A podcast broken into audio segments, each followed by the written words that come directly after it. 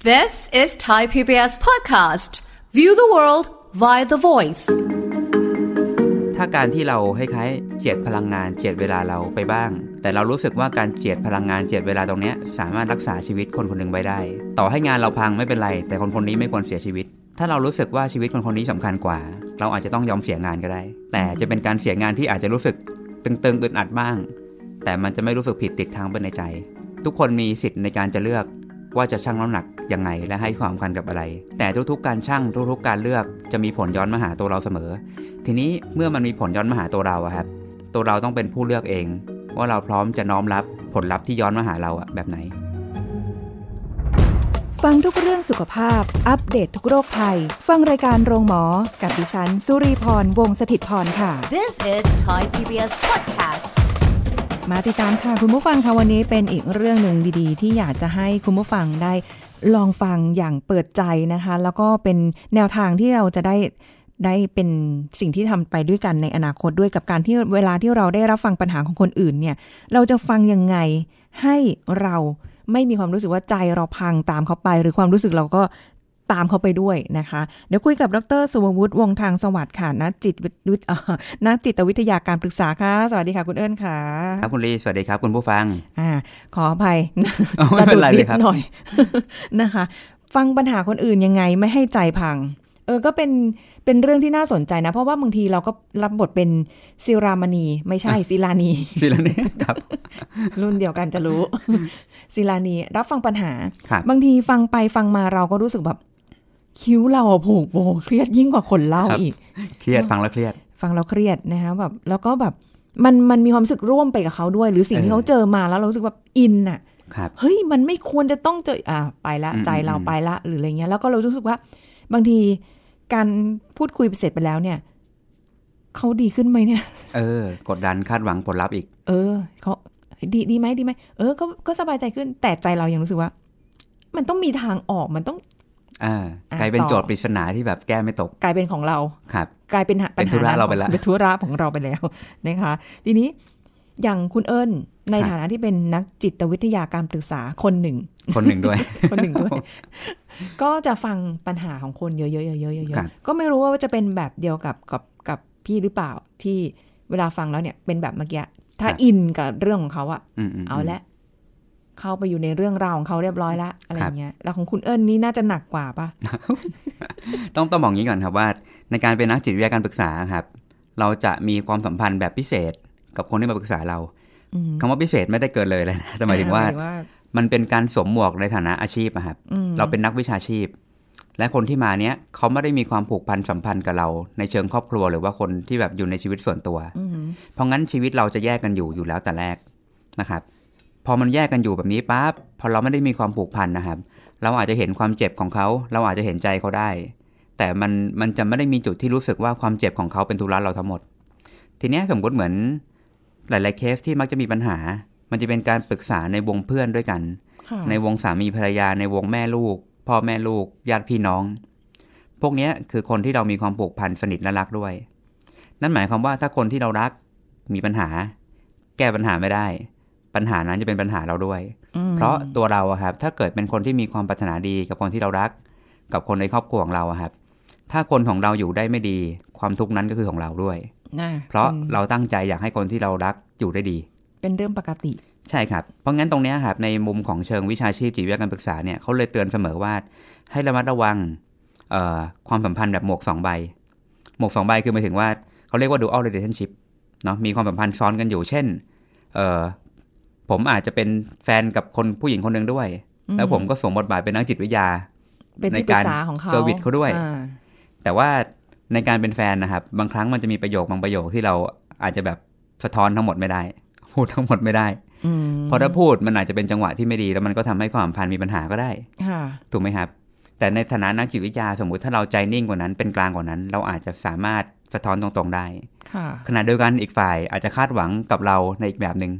งเขาอาจจะอยากฟังคำปลอบใจมากกว่า อืม คำให้กำลังใจมากกว่าการสะท้อนว่าปัญหาคืออะไร เอออ่ะ เนี่ยมันจะ ยากกว่าอีก มันจะเป็นปัญหาอย่างเงี้ยครับเพราะงั้นแม้กระทั่งเราเองเราอยากให้แฟนเราเปลี่ยนเราก็จะมีความคาดหวังเหมือนกัน อืม ความเป็นกลางมันจะเกิดขึ้นได้ยากในความสัมพันธ์ส่วนตัว ความคาดหวังหรือแม้กระทั่งอคติเก่าๆ มันก็จะปะปนมา เพราะงั้นตรงเนี้ยครับ การที่เรามีบทบาทของการเป็นนักจิตวิทยาอย่างเดียว จะทำให้เราสามารถมองสิ่งเนี้ยได้เป็นกลาง แล้วคนที่มาคุยกับเราอ่ะเขาจะไม่ได้คาดหวังแบบว่า โอ้ยเราต้องเป็นเพื่อนเขาเราจะต้องให้กำลังใจเขา แต่เขาเหมือนมาเพื่อมองหาความจริงอ่ะ ค่ะ เหมือนเหมือนใครสักคนไปหาหมออะครับ แล้วแบบเขาเป็นอะไรอ่ะ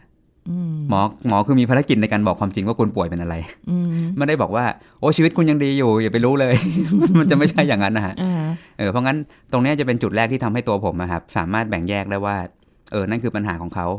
นี่คือภารกิจของเราในฐานะนักวิชาชีพ อืม เราก็จะไม่ได้ดึงปัญหาของเขาเป็นธุระของเรา อันนี้คือเบื้องต้นครับ อันนี้ก็เป็นคือคือเขาเรียกอะไรอะความที่มีหลักการทางทางเชิง ครับ วิชาชีพอยู่ด้วยนะ ใช่ค แต่ รับ ถ้าอย่างแบบเป็นเป็นของพี่หรือคุณผู้ฟังหลาย ๆ ท่านที่ ครับ เราก็คือคนทั่วไปเราไม่ได้เป็นนัก คนทั่วไป จิตวิทยา หรือแบ ครับ บ เรียนรู้เรื่องนี้มาก็ฉันก็คือคนคนหนึ่ง ใช่ใช่ สายอาชีพต่าง ๆ แล้วแต่ใช่ไหมคะ แต่บางทีแบบการฟังอะทำไงให้ตัวเราอะไม่ได้ต้องพังไปตามเขามัน อ่ามั มันเป็นเพราะอะไรทำไมเราถึงไปอินเรื่องราวหรือไป อืม พังตามเขาด้วยมันมัน อ่ามั มันมีปัจจัยหรือสาเหตุอะไรไหม ได้ครับทีนี้เรามาคุยกันเรื่องที่ว่าทำไมเราถึงพังกันก่อนเนาะ ไม่ใช่เขาพังใช่ไหมเราพัง เราพังเราพัง เออ เพราะว่าอันนี้คือเป็นปัญหาผมว่าหลาย ๆ คนเจอเจออยู่ แล้วบางทีเราไม่รู้ว่าเราพังได้ยังไง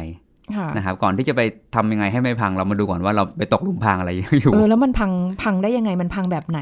ใช่ครับ อือหือ อย่างแรกคือตัวเราอะครับฟังโดยที่เราไม่ได้พร้อม ทั้งเรื่องของเวลาแล้วก็พลังงานเรา ด้วย ผมว่าหลาย ๆ คนเจอ เช่นแบบดึก ๆ ละสี่ห้าทุ่มกำลังจะนอน เอาละมีสายโทรเข้ามาเพื่อนโทรมาร้องไห้ เออ ร้องไห้ปั๊บรู้เลยยาว ยาวไม่ได้พร้อม หรือหรือเราอาจจะกำลังเหนื่อยกับงานหนัก ๆ มาเลย ค่ะ แล้วจู่ๆก็มีใครสักคนเดินมาแบบจู่ๆก็พ่นพ่นพ่นระบายใส่เราเลยอย่างเงี้ยฮะ อืม ไอ้พวกเนี้ยก็เป็นสิ่งที่ทำให้เราคล้ายๆ เราก็อ่อนล้า ตัวเราก็ไม่ได้พร้อมทางใจ เพราะคนที่จะฟังปัญหาคนอื่นได้ครับ คือใจมันต้องแบบมีมีความมั่นคงประมาณหนึ่งก่อน อืม แต่ถ้าเกิดตอนนั้นเวลาเราก็ปั่นป่วนแล้วโอ้โหเร่งพรุ่งนี้ต้องรีบไปทำงาน แล้วพอเราถูกเบียดบังเวลา สิ่งที่จะเกิดขึ้นคือความหงุดหงิด จริงไหมครับ ใช่ หงุดหงิดแล้วก็จะเร่งเราก็จะ อ่า เริ่มแบบทำไมไม่เข้าใจสักที วะ อะไรเงี้ยฮะหรือ เออ แม้กระทั่งพอเราเหนื่อยล้า ความรู้สึกพร้อมจะแบกรับน้ำหนัก หรือโฟกัส หรือการให้สมาธิอะไรเงี้ยครับให้ให้แบบความสนใจอ่ะมันจะน้อยลงไปด้วย อืม เพราะงั้นอันเนี้ยเรื่องแรกคือต้องประเมินความพร้อมตัวเองก่อน อันนี้ไม่ใช่แค่คนทั่วไปนะแม้กระทั่งผมเป็นนักจิตวิทยาอย่างเงี้ยครับยังต้องถามตัวเองเลยว่าการจะรับเคสนี้จะรับนัดหมายอันเนี้ยสุขภาพผมพร้อมไหมเวลาผมได้หรือเปล่า เพราะถ้าไม่ได้ต่อให้แบบไม่ใช่คนธรรมดาเป็นนักจิตวิทยาเอง ค่ะ ก็ไม่ได้มีคุณภาพเหมือนกัน อืมถ้าอย่างนั้นเราก็คงต้องแบบว่าขอเนื้อเรื่องคร่าวๆก่อนประมาณนึงแล้วเดี๋ยวค่อยว่า อ่า กันอย่างเงี้ยเหรอ ใช่ครับก็ได้ครับ ก็คือก็คือเราสามารถเอ่อเรียกว่ารับรู้ใช้คำนี้แล้วกัน เราเราแบ่งบางส่วนที่เขากำลังหนักใจเนี่ยมาฟังมารับรู้ได้ เรื่องประมาณไหนอะไรอย่างเงี้ย อ่า เหอ ประมาณไหนแล้วอาจจะบอกตัวเองว่าตัวเองไม่ได้สะดวกตอนนี้ อ่ฮะ แต่ว่าเดี๋ยวเดี๋ยวเรามาคุยต่อช่วงไหน เราอาจจะแบบสมมติถ้าเราพร้อมจะเอื้อเฟื้อนะ เราก็บอกเขาว่าเดี๋ยวอาจจะเป็นขออีกสักสองชั่วโมงคุยกันได้ไหมหรือแบบเฮ้ยวันนี้แบบไม่ได้จริง แต่เดี๋ยวพรุ่งนี้พร้อมฟังอะไรเงี้ยฮะ กลัวว่าไอ้ความที่เว้นว่างช่วงตรงนั้นไป เออ อะ เออครับ อาจจะเกิดเหตุอะไรที่ไม่ อ่า คือมันมันอาจจะ ครับ เป็นไปได้ด้วยเขาอุต ใช่ ส่าห์ ครับ โทรมาเพื่อที่จะ ระบา ระบาย ย จุดเร่งด่วน เออ ทีนี้ อะไร ทีนี้ อย่าง เหมื เงี้ย อนที่ผมย้ำครับว่าเอ่อพวกเนี้ยขึ้นกับการประเมินสถานการณ์ข้างหน้า อืม และขึ้นกับการชั่งน้ำหนักของเรา ถ้าถ้าการที่เราคล้ายๆเจียดเจียดพลังงาน เจียดเวลาเราไปบ้าง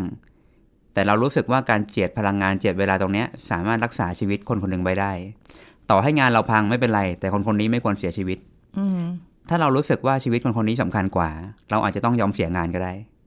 แต่จะเป็นการเสียงานที่อาจจะรู้สึกตึงๆอึดอัดบ้าง แต่มันจะไม่รู้สึกผิดติดค้างไปในใจ ตรงนี้ผมใช้คำนี้เนาะทุกคนมีสิทธิ์ในการจะเลือกว่าจะชั่งน้ำหนักยังไงและให้ความสำคัญกับอะไร ค่ะ แต่ทุกๆการชั่งทุกๆการเลือกจะมีผลย้อนมาหาตัวเราเสมอ ทีนี้เมื่อมันมีผลย้อนมาหาตัวเราอะครับ ตัวเราต้องเป็นผู้เลือกเอง ว่าเราพร้อมจะน้อมรับ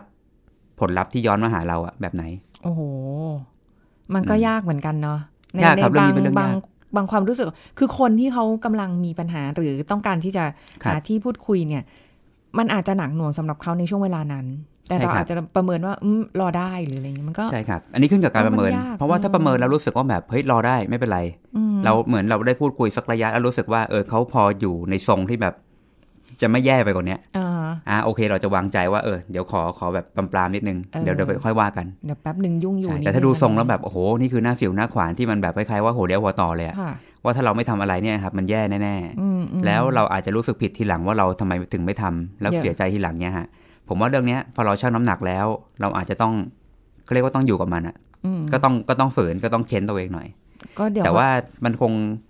ผมว่ามันคงไม่ใช่แค่การฝืนนะ มันจะเป็น ค่ะ ความรู้สึกว่าเราเต็มใจจะทำเพราะว่าจังหวะนี้คือต้องทำ อืม ต่อให้เหนื่อย แต่เราจะมีพลังแฝง ที่รู้สึกว่าทำได้อีก แต่หลังจากทำเสร็จนะครับ เราจะซุ ดเลย มันเป็นการดึงพลังแฝงมาใช้ อืม แต่บางทีก็มันก็ก้ากึ่งกับว่า โห อะไรอะแค่เนี้ยทำไมฟังไม่ได้ กลายเป็น อ่า คนใจดำซะงั้นอะก็เออ ครับ อ่ะอ่ะอ่ะฟังก็ได้ ใช่ กลัว ใช่ เขาว่า บางทีบางทีเรื่องพวกนี้มันเกิดขึ้นจากความเกรงใจอ่ะ ค่ะ เออผมว่าบางทีบางคนมีพื้นฐานของความเป็นคนขี้เกรงใจ อืม เออพอเขาพูดปั๊บเราก็ไม่กล้าตัดบทไม่กล้าอะไรตรงเนี้ยต้องระมัดระวังครับเพราะว่าอย่างที่ผมบอกอะครับว่าความเกรงใจมันอาจจะนำไปสู่ให้เราไม่ได้ชอบตัวเองด้วยที่ทำอย่างนั้น หรือมากกว่านั้นคือเราก็ไม่ชอบไอ้คนที่กำลังพูด แบบไม่บรรยาบรรยังด้วย เอาโถ ถูกไหมฮะ อ่า สิ่งนี้มันก็จะแบบทำให้เรายิ่งยิ่งแย่ไปกว่าเดิม มันก็คือสิ่งที่นำไปสู่การพังนั่นแหละ อืม แล้วลองนึกภาพว่าถ้าเรามัวแต่เกรงใจทีๆบ่อยๆเกิดขึ้นทุกวันทุกวันทุกวัน ค่ะก็ไม่ไหว เราเราจะพังก่อน ใช่ ส่วนคนที่ยังบ่นเนี่ยยังอยู่แล้วก็ไปบ่นคนอื่นต่ อ เขายังรอดดีกว่า แต่เราเนี่ยพังก่อนละ อือฮึอือฮึ ถูกไหมฮะ ค่ะ แล้วก็ต่อมา เราอาจจะมีความคาดหวังครับ ว่าเราจะต้องเป็นตัวหลักในการช่วยเขาให้ได้ อืม บางทีเราไม่ได้คิดเลยว่าเฮ้ยเรื่องเนี้ยมันคืองานที่แบ่งมาช่วยทำ ค่ะ เขาเจอปัญหาบางอย่างเช่นอ่ะสมมติเราเปรียบเทียบเป็นเหมือนเรือลำหนึ่งที่รูมันรูแบบเรือบรรลังรั่วมีรูอย่างเงี้ยฮะ อืม เราอาจจะช่วยอุดรูบางรูได้ อืม เราอาจจะช่วยซัพพอร์ตแบ่งปันบางอย่างได้ แต่สมมุติถ้าเราผูกทั้งหมดนั้นนะครับ ไว้ว่าต้องเป็นเรานะ ที่จะช่วยเขาได้ อันเนี้ยเป็นปัญหาละเพราะเราแบกเขาขึ้นหลัง ค่ะ อืม The Bag แบกเป็นเดอะแบกละเขาก็จะไม่ได้ใช้ทรัพยากรอื่น ที่อาจจะแบบช่วยแบ่งเบาเราได้ แล้วเขาก็อาจจะแบบพึ่งพาเราตลอดไปไอ้ตรงเนี้ยผมว่าก็เป็นหลาย ๆ คนที่พัง เพราะแบกไว้กับตัว ค่ะ ใช่ ซึ่งซึ่งมันจะรวมกับไอ้ข้อตะกี้ด้วยนะที่ว่าเราเป็นคนขี้เกรงใจ แต่อันเนี้ยมันจะเป็นความคาดหวังว่าต้องเป็นเราที่ต้องช่วย ผมผมแม้กระทั่งผมเองก็มีบางทีแบบเจอเคสที่เขามีความคิดอยากฆ่าตัวตายอะไรเงี้ยครับแล้วตอนนั้นคือเราก็ยังประสบการณ์น้อย เราก็แบบติดตามถามไถ่ follow ตลอด อืม แต่สุดท้ายจริงๆเคสเนี้ยควรแอดมิดเข้าโรงพยาบาล อ๋อ อืมควรเข้าโรงพยาบาล เพราะมันมีอะไรบางอย่างที่เป็นเรื่องของวิถีชีวิตเขาหรือแม้กระทั่งจุดที่เขาจะไม่ได้มีใครอยู่ด้วย อืม แล้วเขาอยู่ในจุดที่มีความเสี่ยง ค่ะ ลองนึกภาพว่าถ้าเกิดไม่มีใครอยู่ด้วยกับเขา แต่ตัวเราเนี่ยแบกเขาไว้ตลอด นั่นหมายความว่าเราเสียการเสียงานเลยอะเพราะเราจะต้องตื่นตัวตลอดในการเฝ้าเขาอะครับ ค่ะเออ พัง เข้าใจ พังไหม เออพัง อย่างพังเลย ออ เพราะงั้นเราต้องมองก่อนว่าสิ่งเนี้ยมันเป็นเรื่องของเออเราเป็นส่วนหนึ่ง เราเป็นปัจจัยหนึ่ง เป็นวัตถุดิบชิ้นหนึ่งในการจะแก้ปัญหาของเขา ค่ะ นะครับ แล้วก็มันจะมีเรื่องของการที่บางทีเราทนวางใจฟังเฉยๆไม่ค่อยได้ นั่นเป็นเพราะว่าบางทีเราอยากจะเปลี่ยนแปลงคนคนนั้นมากๆ ค่ะ อยากจะรีบให้เขาเลิกคิดแบบนั้น อยากให้เขามองบวกสิ อ่า อะไรเงี้ยฮะ พอเราวางใจฟังเฉยๆไม่ค่อยได้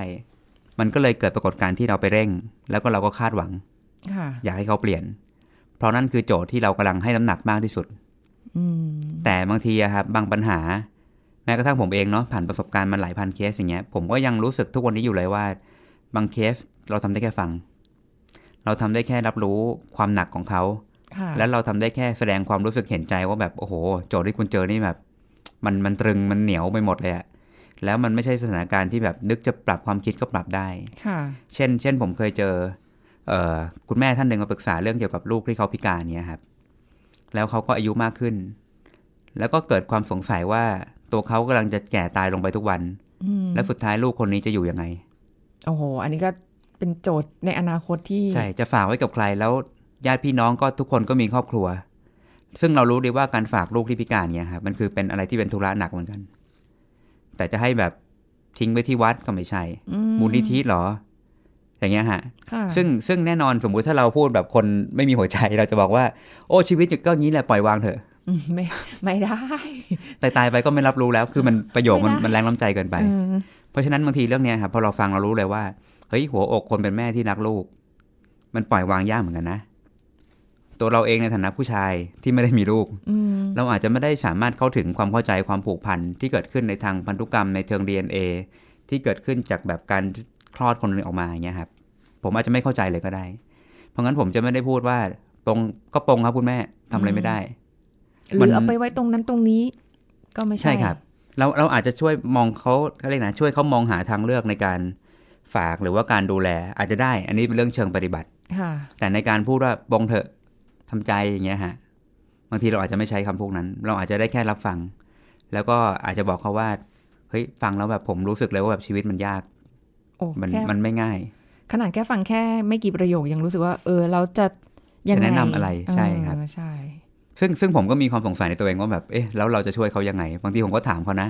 ว่าแบบเรื่องนี้พอผมฟังแล้วผมรู้สึกโอ้โหมันตันเหมือนกันนะ อืม เพราะ แต่ตันแต่ว่าตันเพราะอะไรผมก็จะบอกเขา เช่นแบบ ผมไม่ได้มีลูกเอง หรือผมรู้ดีว่าความผูกพันในฐานะแม่ลูกมันมันเหนียวแน่นอะ่ะ มันไม่ได้นึกจะพูดว่าแบบให้ตัดก็ตัด แล้วผมก็ถามเขาว่าเขาเขาคาดหวังอะไรจากการมาเจอเราบ้างผมรู้สึกเหมือนช่วยอะไรไม่ได้เท่าไหร่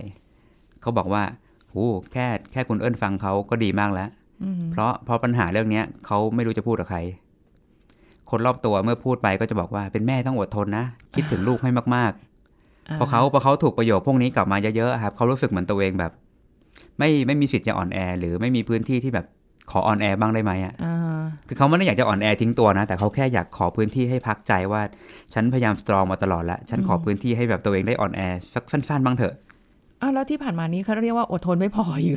มันก็ อ่า อยู่ในภาวะความอดทน ครับทีนี้คำแนะนำจากคน เอออื่ อื่นบางครั้งมันเกิดขึ้นจากการที่เขาไม่รู้จะพูดประโยคใดอะ อืม เขาก็เลยพูดประโยคที่มันเหมือนแบบอดทนนะ คนเป็นแม่ ความเป็นแม่ ใช่ เหรอ มันมันเลยกลายเป็นว่าคนที่ซัพพอร์ตก็ไม่รู้จะใช้ทางเลือกของภาษายังไง เขาอาจจะไม่รู้เขาอาจจะไม่รู้ด้วยซ้ำว่าจริง ๆ เขาสามารถพูดได้แค่ว่าเห็นใจก็พอโดยที่ไม่ต้องบอกว่าสู้ๆอ่ะ คนนี้ ก อ อ อก ด ไหม สัก ฮะ นิดสักหน่อยจับมือกุมมือไว้ ใช่ครับ ฟัง บางที แค่ เรานั่ง นั้นก็ อยู่ ได้ ข้างๆโดยที่ไม่ต้องพูดอะไร อ่า ก็เป็นพื้นที่ที่ช่วยแบ่งเบา ค่ะ ให้คนนั้นรู้สึกเบาลงได้แล้ว อืมคือ เนอะ เคยเคยเป็นเหมือนกันที่บางครั้งต้องถาม พอให้เล่าเรื่องราวเสร็จปุ๊บต้องถามว่า จะเอาคำจะเป็นประโยคบอกเล่า เป็นเรื่องราวบอกเล่าหรือต้องการคำตอบ อ่าใช่บางทีเราก็ต้องถาม เราต้ นี้ อง เหมือ ถาม นกั เขา น แบบนั้นเหมือนกัน ใช่ครับเพราะว่ามันจะทำให้มีทิศทางในการช่วยเขาได้มากขึ้น อืมถ้าเกิดเขาแค่อยากเล่าเราก็อ่ะก็อ่ะ อ่ะก็ฟัง ถือว่า จะได้ เล่า จะได้ ล้ว แบบวางตัวไปสบาย ใช่ แต่ถ้าเกิดบอกว่า เอ้ย ๆช่วยคิดหน่อย อ่ะปุ๊บอ่ะฟัง อ่า ไปก็ต้องคิดไปไง ใช่ใช่ ใช่ แต่ว่าคิดได้แค่ไหนก็ต้องประเมินตัวเองด้วยเนาะเพราะว่า อืมอืม สุดท้ายการช่วยอะครับมันต้องอยู่บนขอบเขตที่เราประเมินแล้วว่าเราพอช่วยได้ จริง อ่า เรื่องนี้จริงมากๆค่ะคุณผู้ฟังอย่าไปแบกนะคะ เพราะว่าเคยผ่านประสบการณ์ถึงการที่พยายามจะให้คนคนหนึงเป็นคนที่ดีขึ้นกว่าเดิมเนี่ยแล้วมันก็แบกแบกเสร็จ แบ ปุ๊บ กแบก สุดท้ายประเมินตัวเองแล้วว่า เออจริง ๆ เราทำไม่ได้ เราทำไม่ไหวจริง ๆ ด้วยแหละ อะไรอย่างเงี้ยสุดท้ายก็ต้องปล่อยไป ใช่ต้องปล่อยวางครับ ใช่ นะแล้วก็ตะกี้เห็นบอกว่ามีปัญหาเรื่องอินมากเกินไปเนาะ อันนี้ขึ้นกับสติคนละฮะ เพราะว่าถ้าถ้าขาดสติปั๊บเราจะเหมาเรื่องเขาเป็นเรื่องเราแล้วเราก็จะจมไปด้วย ค่ะ แต่ถ้าเกิดสมมติเรามีสติมากพอครับ เราจะเป็นเราจะวางใจเป็นผู้สังเกตการณ์ผู้สังเกตการณ์คือคนที่นั่งอยู่ข้างนอก แล้วมองเข้าไปในสนามเนี้ยครับ เออแล้วมันจะทำให้รู้สึกว่าตัวเรากับเรื่องนั้นอยู่คนละพื้นที่กัน เรากำลังเป็นผู้เฝ้าดู แล้วก็ช่วยคิดในเชิงกลยุทธ์มั้ง ว่าไอ้เรื่องนี้มันจะแก้ปัญหายังไงได้บ้าง หรือถ้าแก้ไม่ได้ เราจะอยู่รับฟังแค่รับรู้ยังไง โดยที่ไม่ต้องดึงมาเป็นเรื่องของเรา อืม เหมือนที่บอกตะเกียครับบางครั้งมันเป็นเรื่องที่เราก็ต้องทำใจวางใจเหมือนกัน ว่าไม่ใช่ทุกปัญหาหรอกที่ตัวเราจะเข้าไปแก้ได้ ในจังหวะนั้น หรือว่าบางทีเรื่องนี้มันอาจจะต้องอาศัยผู้เชี่ยวชาญที่มากกว่านี้ ถ้าเราเข้าใจเรื่องนี้ดีครับ เราจะไม่แบกไว้กับตัว ค่ะ อ่าทีเนี้ยถ้าเกิดบางคนรู้ตัวว่าโดยพื้นฐานเป็นคนอินง่าย อันนี้ต้องบอกงี้เลย คนบางคนเติบโตมากับจริตความอินง่าย ใช้คำว่าจริต จริตความอินง่าย บางคนเป็นคนแบบเรียกว่าลอยตัวเหนือปัญหาได้ เพราะงั้นอันนี้เป็นเรื่องความแตกต่างระหว่างคน ถ้าเราเข้าใจว่าตัวเองเป็นคนแบบจริตอินง่ายนะครับ อืมอืม แล้วเซนซิทีฟมากๆ ถ้าเป็นไปได้ดีที่สุด เราพยายามให้เหตุการณ์ในการต้องรับฟังปัญหาคนน่ะเกิดขึ้นให้กับเกิดขึ้นกับเราให้น้อยที่สุด เพราะเพราะบางทีเราก็ขัดขวางธรรมชาติตัวเองยากในการจะไม่อินน่ะเราเป็นคนอิน ธรรมชาติมันต้องอิน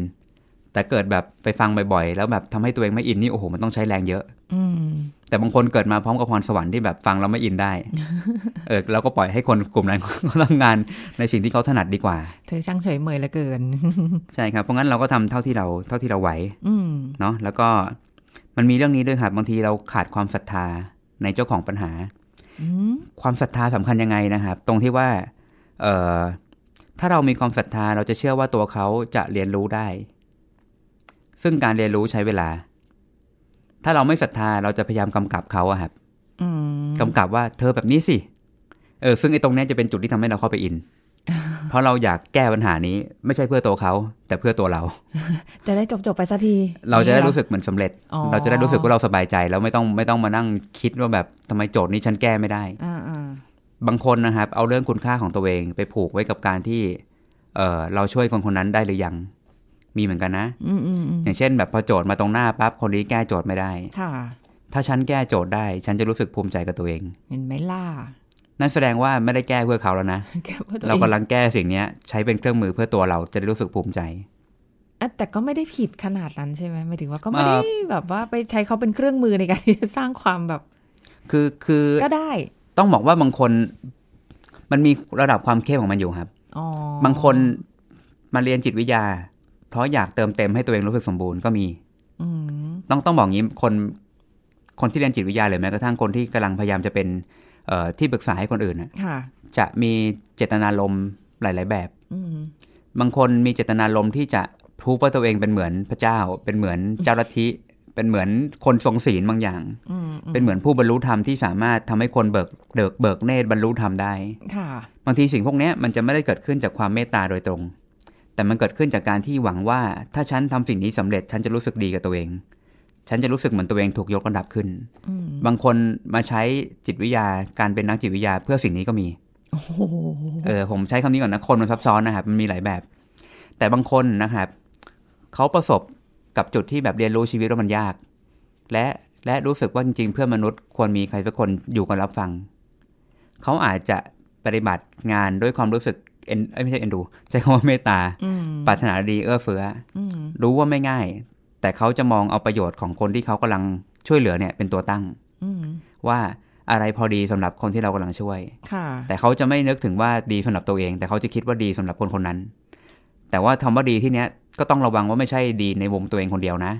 แต่มันต้องมีความพอดีอะครับ ค่ะ เราต้องเอาคำว่าพอดีนำหน้าก่อน แล้วมันถึงตามด้วยคำว่าผลลัพธ์ที่ดี แต่ถ้าเกิดเราคิดว่าไอ้อันเนี้ยดี แต่มันอาจจะไม่พอดีก็ได้ อืม อย่างเงี้ยครับ อันนี้เลยเป็นจุดที่อย่างที่ผมบอกว่า พอเราไปยึดมากๆ ว่าต้องเป็นเรา ค่ะ ไปยึดมากๆว่าตัวเราแบบจะเป็นคนเบิกเน่ให้เขา อืม เราไม่ได้ศรัทธาเขา เราก็จะพยายามอัดอัดข้อมูล อัดความพูด อัด อ๋อ ชุดความคิดบางอย่างไปให้เขา ซึ่ง ค่ะ แน่นอน เราก็จะมีความคาดหวัง แต่ถ้าเกิดอีกคนไม่ได้ทำตามที่เราคาดหวังเป็นไงครับ คนนั้นอาจจะโดนด่า คือคือแบบคล้ายๆปัญหาก็มีแล้วโดนเราด่าซ้ำ ส่วนตัวเราก็งุนหงิด อ่า เราพังไหมพังด้วยกันหมดเลย ความสัมพันธ์ก็พังด้วย ใช่ใช่ อย่างเงี้ยครับ อ่า แล้วก็มีเรื่องของการวางขอบเขต อันนี้ผมก็จะย้ำว่าพยายามวางขอบเขตให้ดี เราเราไม่สามารถเปิดให้ทุกคนเข้ามาเข้ามาวิ่งเล่น อยู่ในเวลาของชีวิตเราได้ตลอด ค่ะ ผมเจอหลายเคสที่แบบเหมือนคล้ายๆเพื่อนโทรมากลางดึกตีหนึ่งร้องไห้ฟูมไฟายเรื่องแฟนเลิกกับแฟน ค่ะ แล้วก็ยาวถึงตีห้าในขณะที่แบบคนที่ฟังเนี่ยต้องสอบพรุ่งนี้ ไว้ คือ เออ คือหนักเข้าใจเพื่อนซัพพอร์ตกันได้ ค่ะ แต่บางทีคนที่ระบายปัญหาเนี่ยบางทีก็หมกมุ่นอยู่กับสิ่งที่ตัวเองต้องการ แล้วก็คาดหวังกับเพื่อนว่าเพื่อนต้องซัพพอร์ตเขา ค่ะ จนจนลืมความเกรงใจเหมือนกัน อืม เพราะงั้นบางทีเพื่อนอาจจะขาดสติ แต่ตัวเราเนี่ยต้องเบรกสิ่งนี้เอง เพราะว่าเพื่อนอาจจะไม่เบรกให้เรา เราต้องเบรกเอง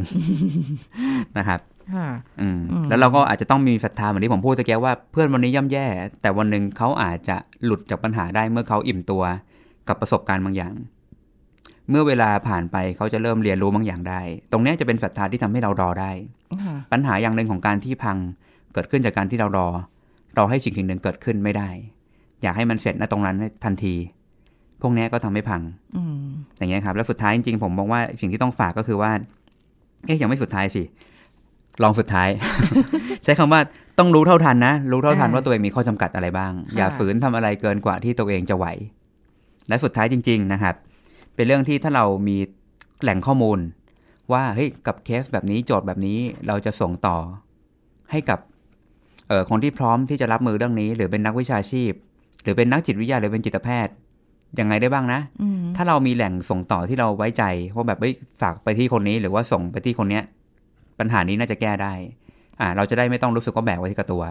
เพราะบางทีพอเราไม่รู้จะส่งไปไหนเนี่ยมันก็เหมือนมาชนที่เราอะ ค่ะ พอเรารับเรื่องปั๊บทีนี้ไม่รู้ส่งไปไหนมันก็ไว้กับตัว อืม แต่ถ้าเกิดมีแหล่งที่เราส่งต่อไว้ใจได้ มันจะรู้สึกว่าเฮ้ยมันมีทางออก ที่เราได้ช่วยซัพพอร์ตเบื้องต้น เหมือนปฐมพยาบาลนะครับ ค่ะ แต่ส่วนหนักกว่านี้เราไม่ผ่าตัดเอง เราต้องส่งไปหาคนที่เขาทำได้ อืม ตรงนี้ก็จะเป็นจุดที่เราโล่งใจครับผม แต่บางทีเขาก็ไม่ไป ใช่เพราะงั้นนะอะไรนะ บางทีเขาก็ไม่ไปให้ ก็ไม่เป็นไรครับ อันนี้ก็ต้องบอกว่าต้องโยนกลับไปที่ว่าตัวเขาเป็นเจ้าของชีวิตที่ต้องเลือก แล้วแต่ใช่ไหม เราเราอย่าแบก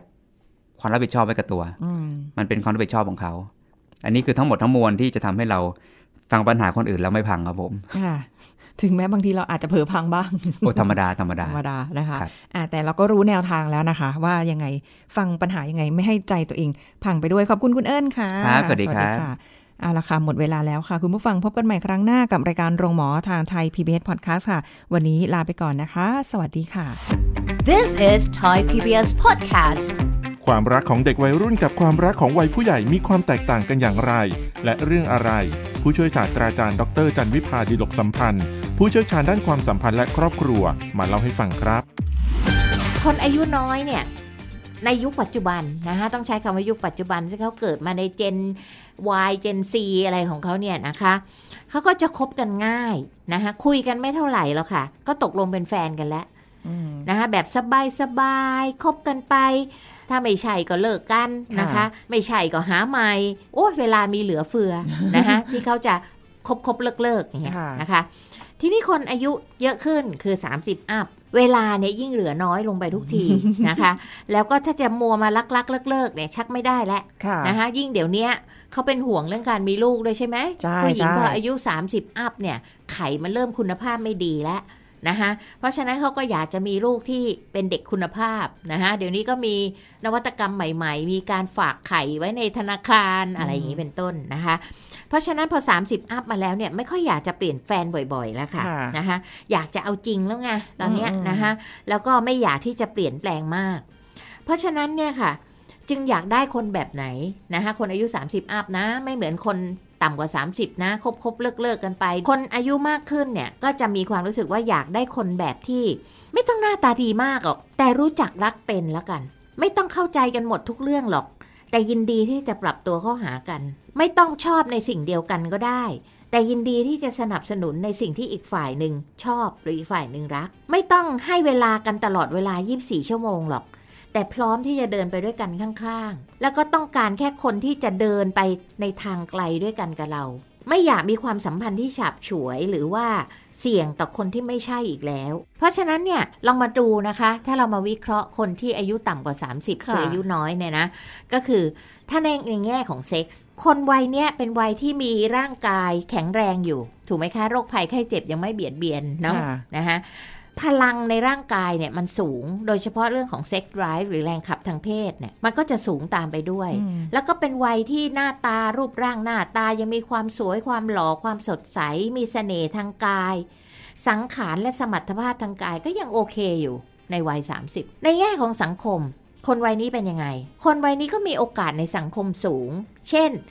ตั้งแต่ในวัยเรียนเนาะเป็นวัยรุ่นมาก็มีเพื่อนในวัยเรียน เรียนจบแล้วก็มีเพื่อนในวงการทำงาน ค่ะ มีการปาร์ตี้สังสรรค์ มีกิจกรรมกลุ่ม ส่วนใหญ่ก็คิดมักจะยังเป็นโสดอยู่ในวัย ค่ะ นี้ใช่ไหมคะ แล้วก็มีการพบปะพูดคุย มีกลุ่มเพื่อนมีอะไรต่างๆ เหล่านี้ ก็ทำให้โอกาสในการที่จะรู้จักผู้คนในสังคมเนี่ยมาก This is Thai PBS Podcast ติดตามรายการทางเว็บไซต์และแอปพลิเคชันของไทย PBS Podcast Spotify SoundCloud Google Podcast Apple Podcast และ YouTube Channel Thai PBS Podcast Thai PBS podcast. View the world via the voice.